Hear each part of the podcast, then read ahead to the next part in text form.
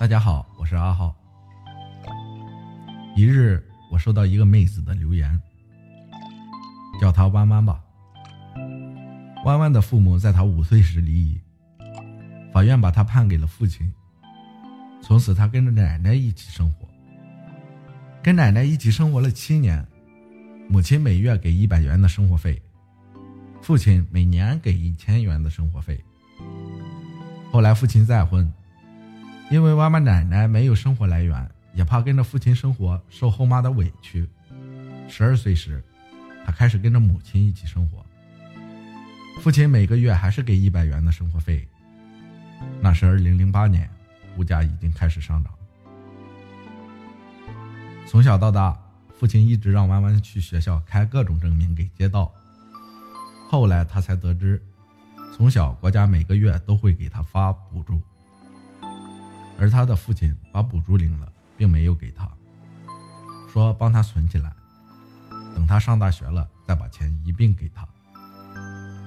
后来弯弯上大学了，他的父亲并没有兑现给钱的承诺，也不再支付他生活费。后来他听亲戚说起他的父亲买车了，弯弯才觉得满腹委屈，因为即使之前父亲给他的生活费那么低。为了不让他的二婚家庭不睦，都是隐忍不发的。而他父亲一直拿着国家给弯弯发的补助，补贴他的二婚家庭。弯弯的遭遇不是个案，有婚姻中的一方向来就不管不顾小孩的，有离婚后未取得抚养权的一方再也不支付抚养费的。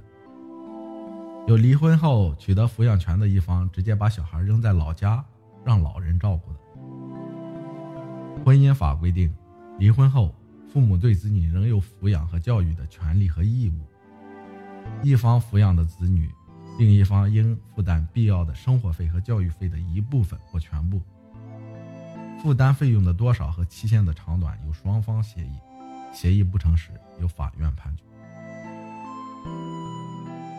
父母与子女子女之间的关系不因父母离婚而消除。虽然父母离婚了，但子女依旧是双方的子女。理性的父母都应当把离婚对孩子成长的损害减至最小，而尽己所能的给予孩子更多关心。弯弯的父亲不仅不支付弯弯的抚养费，还利用他从国家领取补助，领取的钱用于补贴二婚家庭，真是恶心至极。还有一些父母年轻的时候根本不管小孩，完全不承担抚养义务，老了玩不动了，子女成年了，想起子女可以尽赡养义务了，子女不搭理他们，就去法院起诉。关键是法院判决下来，抚养费可以执行，行使探望权是很难执行的，即使强制执行，也是别扭万分。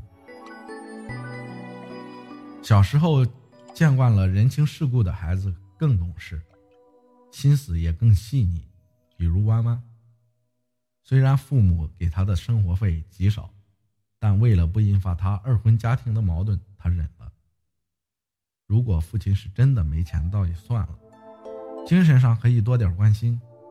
关键是最后被发现是利用他补贴二婚家庭，丝毫没有从小照顾好他的愧疚。反而这么理直气壮，真是不配当父母。其实小孩是非常敏感和聪明的。我想弯弯虽然跟着母亲长大了，母亲给了他足够的爱，但是父亲的做法还是让他伤透了心。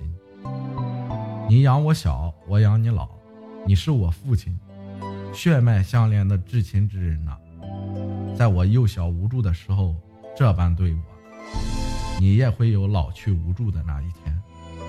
你猜我以后会不会养你老呢？谢谢大家，我是阿浩。